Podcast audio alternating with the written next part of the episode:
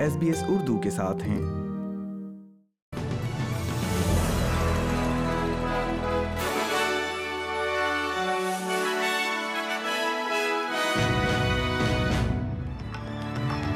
السلام علیکم۔ آپ سن رہے ہیں ایس پی ایس اردو اور میں ہوں افنان ملک آج کی تازہ ترین خبروں کے ساتھ۔ سب سے پہلے شہ سرخیاں۔ وکٹوریا میں فلڈ ایمرجنسی کے دوران ایک شخص کی موت۔ ایک آن لائن شاپنگ سائٹ پر ڈیٹا کی خلاف ورزی دو ملین سے زائد لوگوں کی تفصیلات کو بے نقاب کر گئی اور Australian Moto G P star Jack Miller کے لیے نیا اعزاز۔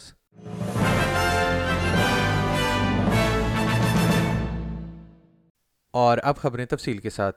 وکٹوریا کے شمال میں روچسٹر قصبے میں سیلابی پانی کے بہنے سے ایک شخص کی اپنے گھر میں موت واقع ہو گئی ہے پریمیئر ڈینیل اینڈریوز کا کہنا ہے کہ اکہتر سالہ شخص کی موت ریاست کی سیلابی ایمرجنسی کے خطرات کو واضح کرتی ہے It just brings home for all of us that this is serious, this is potentially very, very dangerous, uh, and uh, our sympathies are with that family, uh, and uh, hopefully that uh, sends uh, a broader message of just how serious this is, and that's why we're all working as hard as we possibly can to make sure that people are safe. ٹولمبا میں گھر رکھنے والے ایک خاندان نے اپنے گھر کے ارد گرد اپنا لیوی بینک بنا رکھا تھا گھر کی مالک پیم کا کہنا ہے کہ وہ اب تک سیلاب کے پانی کو باہر روکے ہوئے ہیں We got the tractor and we built a levee around the house, which it's just hit the corner of our levee bank now, but hopefully, fingers crossed, we should be fine.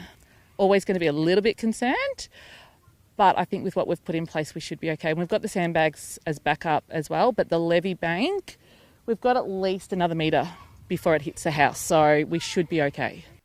اور وولورس کی ملکیت والی online shopping site پر data کی خلاف ورزی نے لاکھوں لوگوں کی تفصیلات کو ہیکرز کے حوالے کر دیا ہے۔ کمپنی کا کہنا ہے کہ مائی ڈیل ویب سائٹ سے صارف کی معلومات تک رسائی کے لیے سمجھوتا شدہ صارف کی صنعت کا استعمال کیا گیا۔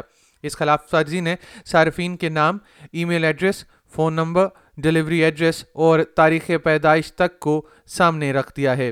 وولورتھ گروپ کے ایک اندازے کے مطابق دو اشاریہ دو ملین صارفین سے رابطہ کرنے کے عمل میں ہے۔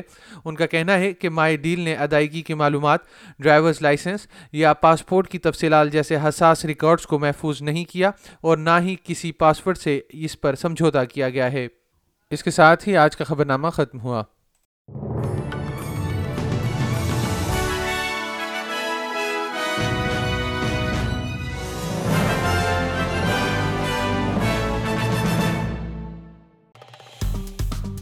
لائک کیجیے شیئر کیجیے تبصرہ کیجیے فیس بک پر S B S Urdu follow کیجیے